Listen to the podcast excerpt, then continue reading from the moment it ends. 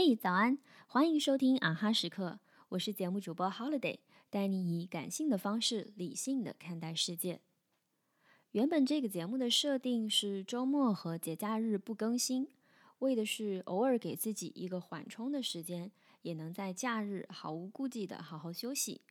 不过这次国庆黄金周连续放七天假，完全不更新好像又会把好不容易养成的接近日更的习惯打断，所以临时决定假日的时候也不定时更新一下。不过既然是假日，就聊点更轻松的话题。今天想和大家分享一下我的假期安排。我妈妈是国庆这天生日，所以第一件要做的事是祝妈妈生日快乐。虽然国庆期间没能回家，不过我已经买了下个月回家的机票，到时候在家可以待上一个星期，可以好好的陪一下爸妈。因为平时是自由职业，工作内容都是和不同的甲方合作，所以也没有明确的假日区分。不过国庆期间尽量不会给自己安排工作上的事情，难得有一整段大家都放假的时间，我也要好好休整自己，偶尔远离工作之后才能更好的工作。今年春节的时候，我尝试过整个假期断网，给自己营造一个完全独处且不被外界打扰的环境。虽然没能如期看那么多书和做那么多想做的事，不过至少精神上还是得到了休息。国庆如果可能的话，我也会至少断网三天，沉浸在自己的小日子里。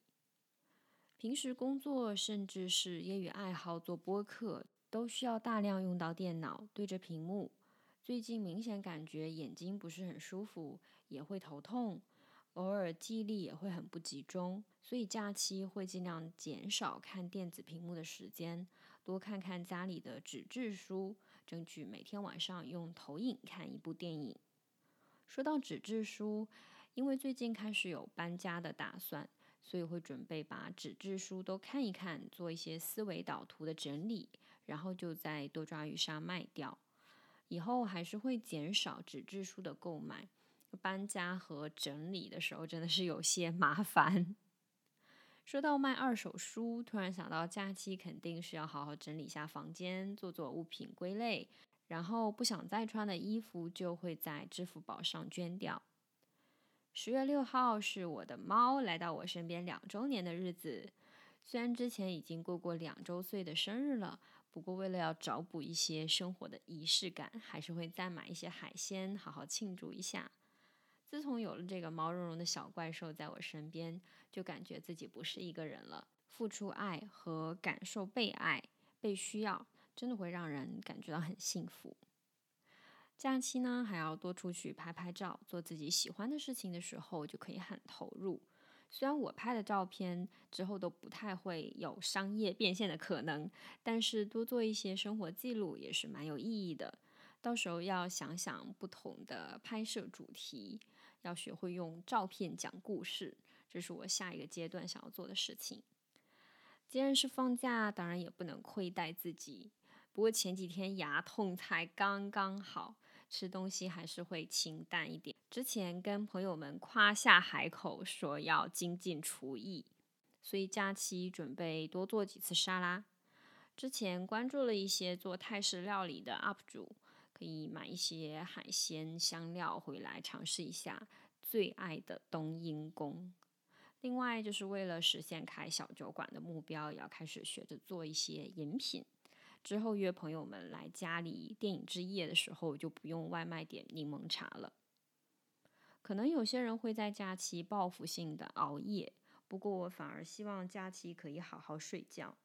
虽然之前有尝试过调整，不过起床和睡觉的时间一直都不是很固定，所以假期暂定就每天八点钟起来，晚上十一点半睡觉，这样可以保持每天有八个小时的睡眠，可以好好恢复一下精力。